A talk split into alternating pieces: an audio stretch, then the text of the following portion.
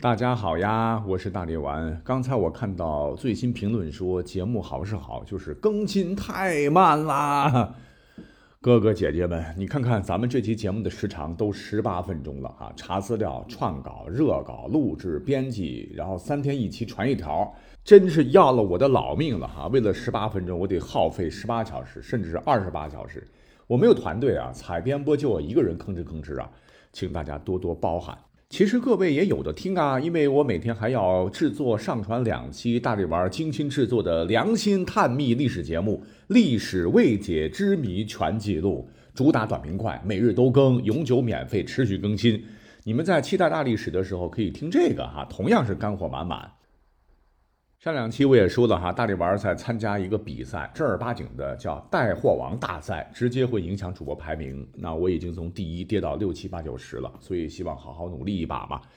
那主办方安排的产品就是工匠精神的羽田川品牌的咖啡，就是意式挂耳咖啡，已经卖了一千五百万杯了。呃，主办方也寄给我，我品尝了哈，真的跟鲜磨的一样醇香，对标星巴克的这个梅冷，价格却很亲民。把我的什么佣金折算进去，我通通不要哈，原价三十五，现价二十五。在节目条下方的购物车或者是节目介绍当中的点我点我点我那个链接点进去就可以购买了。如果要是支持的话，呃，帮我提高比赛排名的话，各位可以买几包尝尝哈。大力丸在这里给大家抱拳了。管他正史野史，这里只有大历史，大力讲的历史正在播出。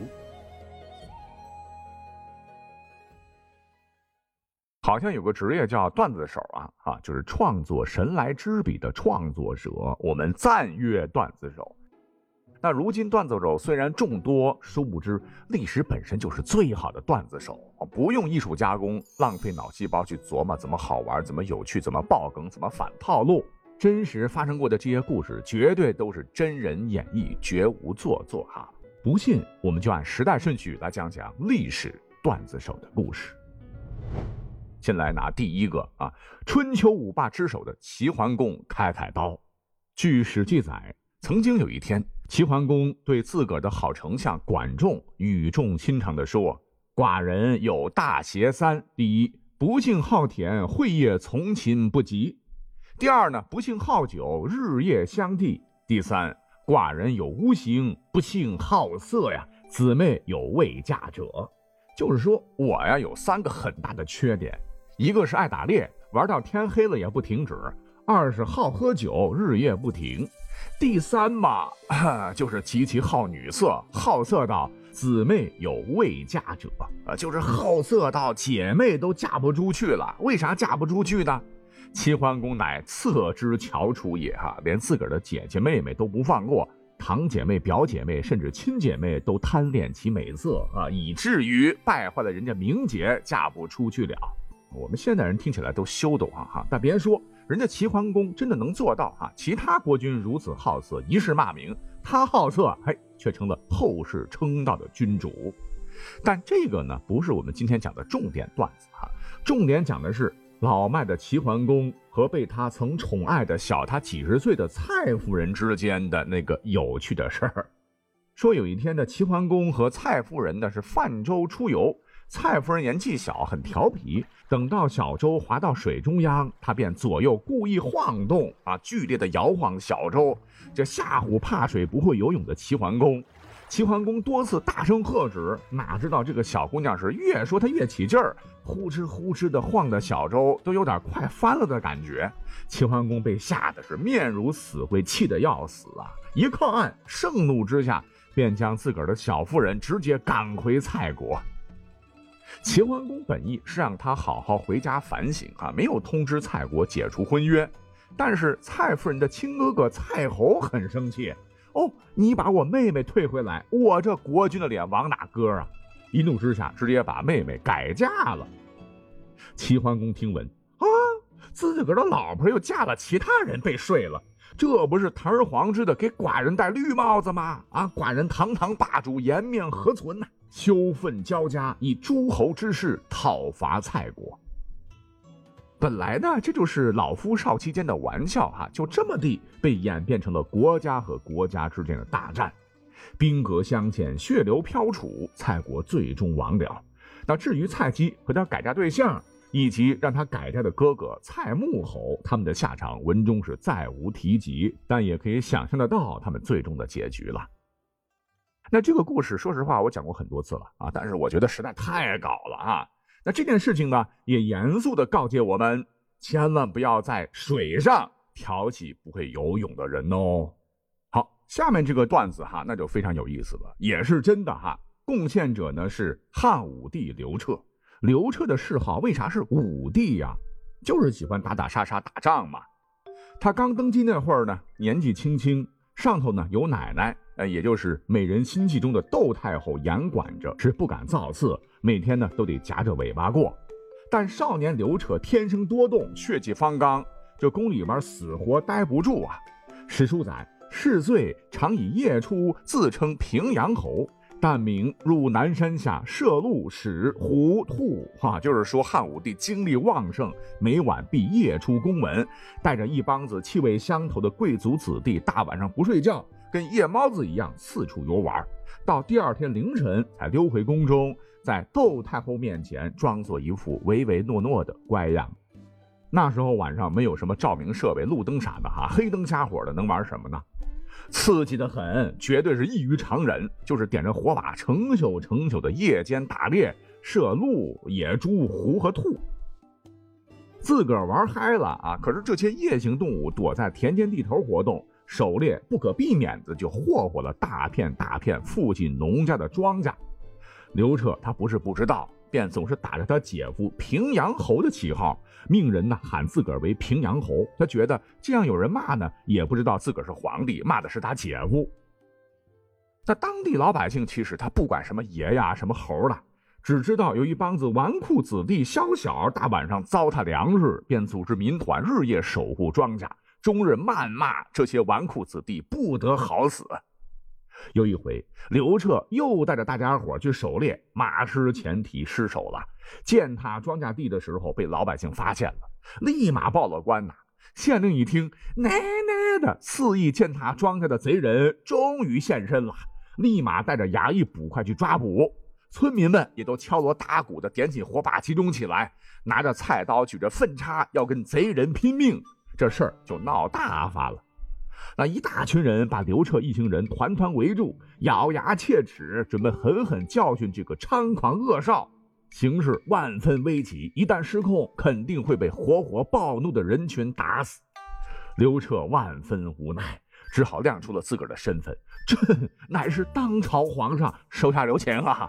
我呸！敢假冒当今圣上，罪该万死！给我往死里打！千钧一发之际，汉武帝赶紧拿出了随身携带的象征皇家的信物，给县官一查验，县官这才战战兢兢的信服，连忙倒戈，哈，劝说百姓将其释放。啊，最终汉武帝是灰头土脸的，有惊无险的回了宫。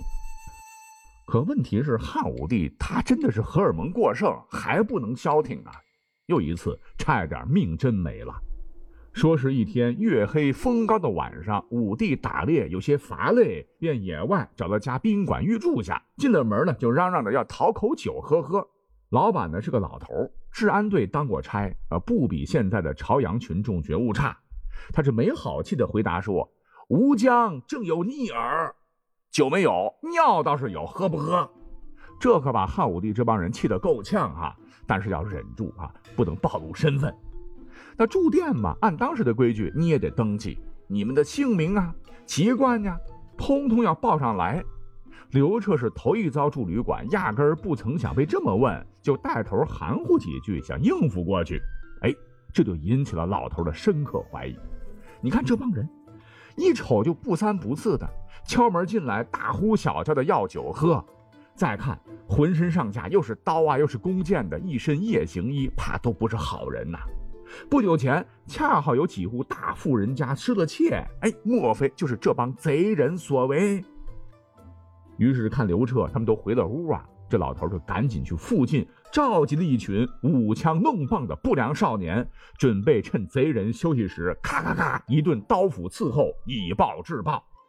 史书说：“以上为奸盗，惧少年欲攻之。”可大家伙正要下狠手时，老头的老婆赶紧劝住了，说：“老公啊，万万不可。”史书说：“主人欲赌上状貌而异之。”就是他看到领头的这位少年样貌不是一般人啊，便力劝老公：“客非常人也，且又有备，不可图也。”可他这个死老头啊，就是不听啊，就想着等他们睡熟以后，好快快行动。这老婆一看劝不动啊，要出人命了，便欲饮翁以酒醉而复之，是马上以退为进啊，改了口说：“老头子，那动起手来难免有死伤，喝些酒壮壮胆儿吧。”哈哈，他竟然一碗一碗的劝酒，把老爷子直接跪得个稀醉，用绳子给绑成了个粽子。那帮手们一看，得叫我们来的都被绑成这样了啊，便也无趣的都撤了。汉武帝于是呢就逃过了一劫，但他当然不知道这回事了。老婆把他们叫出来，是杀鸡为食以谢客，就准备了很多的美味佳肴吧。说呀，这店里面没有酒啊，服务态度差啊，你们多担待吧。让刘彻吃的非常的尽兴。汉武帝回宫后没几天呢，哎，就想着这个旅馆服务态度真好啊，便心血来潮派使者去宣召店主夫妇宫中觐见。老头当时都吓傻了啊！突然间竟然接到了当今圣上的谕旨，吓得快尿裤子了，惊恐万分呐！没办法啊，圣命难违，便腿打颤的带着老婆进了宫，拜见皇上时才晓得，原来那晚不是贼人，而是皇上本人光临了他的旅馆，吓得更是汗流浃背，连连叩头。不想汉武帝竟然和颜悦色的赏赐他千金，还任命其为羽林郎。老头立马还成了吃皇粮的公务员。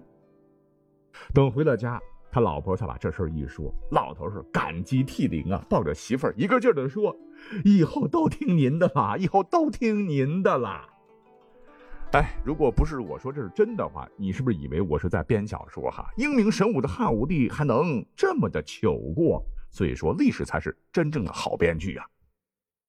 西汉之后的东汉初年，也发生一件呃稀奇古怪的事儿啊。说有一位大臣，他唤作赵熙，他年轻的时候呢，无意中也干了一件绝无仅有的历史段子。这家伙呢，从小那就是狠角色。年轻的时候，堂兄被一帮子人残忍杀害，他堂兄没有儿子，这在古代就等于绝了子嗣啊。这让赵熙非常的愤怒。他一心想为这堂兄报仇，等某一天准备好之后呢，他纠集了一帮好兄弟来到仇人家，准备报仇雪恨。结果剧情很离谱啊！这家仇人的这一天居然全都食物中毒了，一个个瘫在床上起不来，是不是吃了毒蘑菇？哈，没有一个人能站起来跟赵七对抗的。赵七一看这样子，那也下不去手啊。就觉得趁着别人生病的时候报仇杀人，那非君子所为，于是暂且放过一马，就准备转身离开了。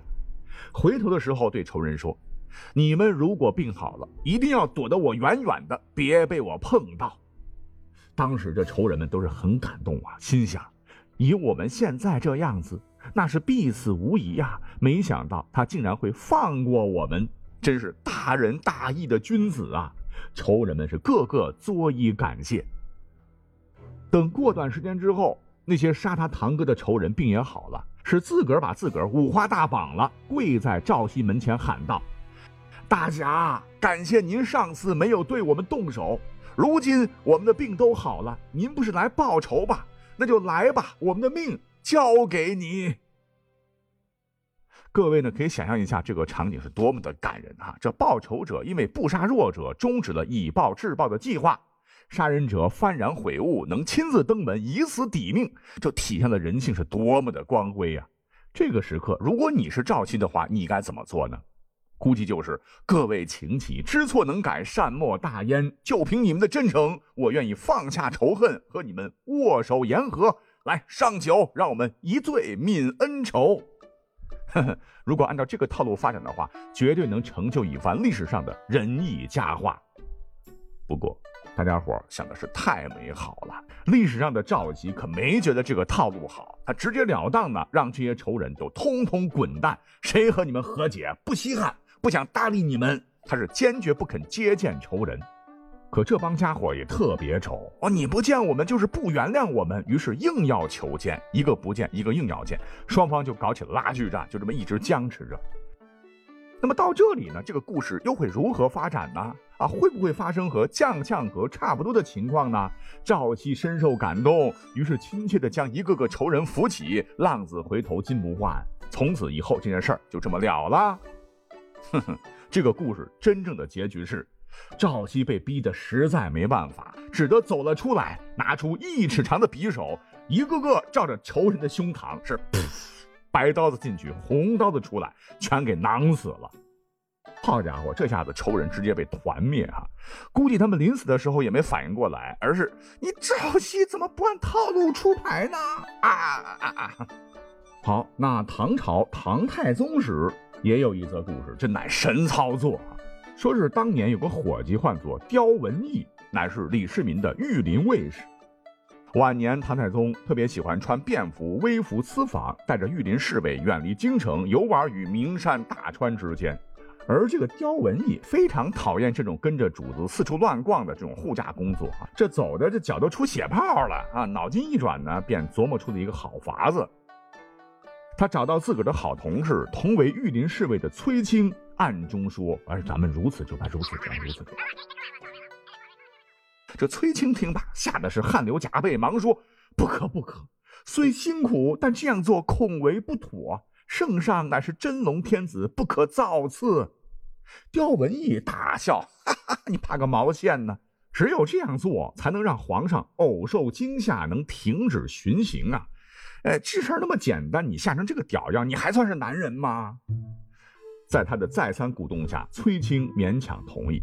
于是这俩货啊，大晚上就朝着李世民住的屋子啊嗖嗖嗖嗖的射箭。这箭呢，穿过窗棂啊，把李世民还真吓了一跳。他也是练家子，没有慌张啊，提着宝剑拉开门，冲到屋后一看，射箭的早就没影了。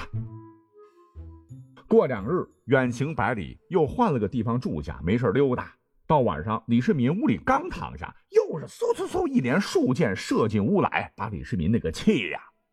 过了两日，第二天欲启程时，大晚上，太宗大晚上可没睡呀，提前是拿着剑呢，蹑手蹑脚的来到了屋外。结果，你这耍小聪明得有个限度哈！刁文义和崔清这俩货又来射箭了，太宗没怕，直接把俩人逮了个现行，是人赃俱获，被李世民判处斩刑。临行前，刁文义是哭爹喊娘啊，说自个儿没有恶意，要谋害陛下呀，放了我吧，我还有娘亲呐。但一切都完了。再次强调，这不是我瞎编的哈，这是真段子。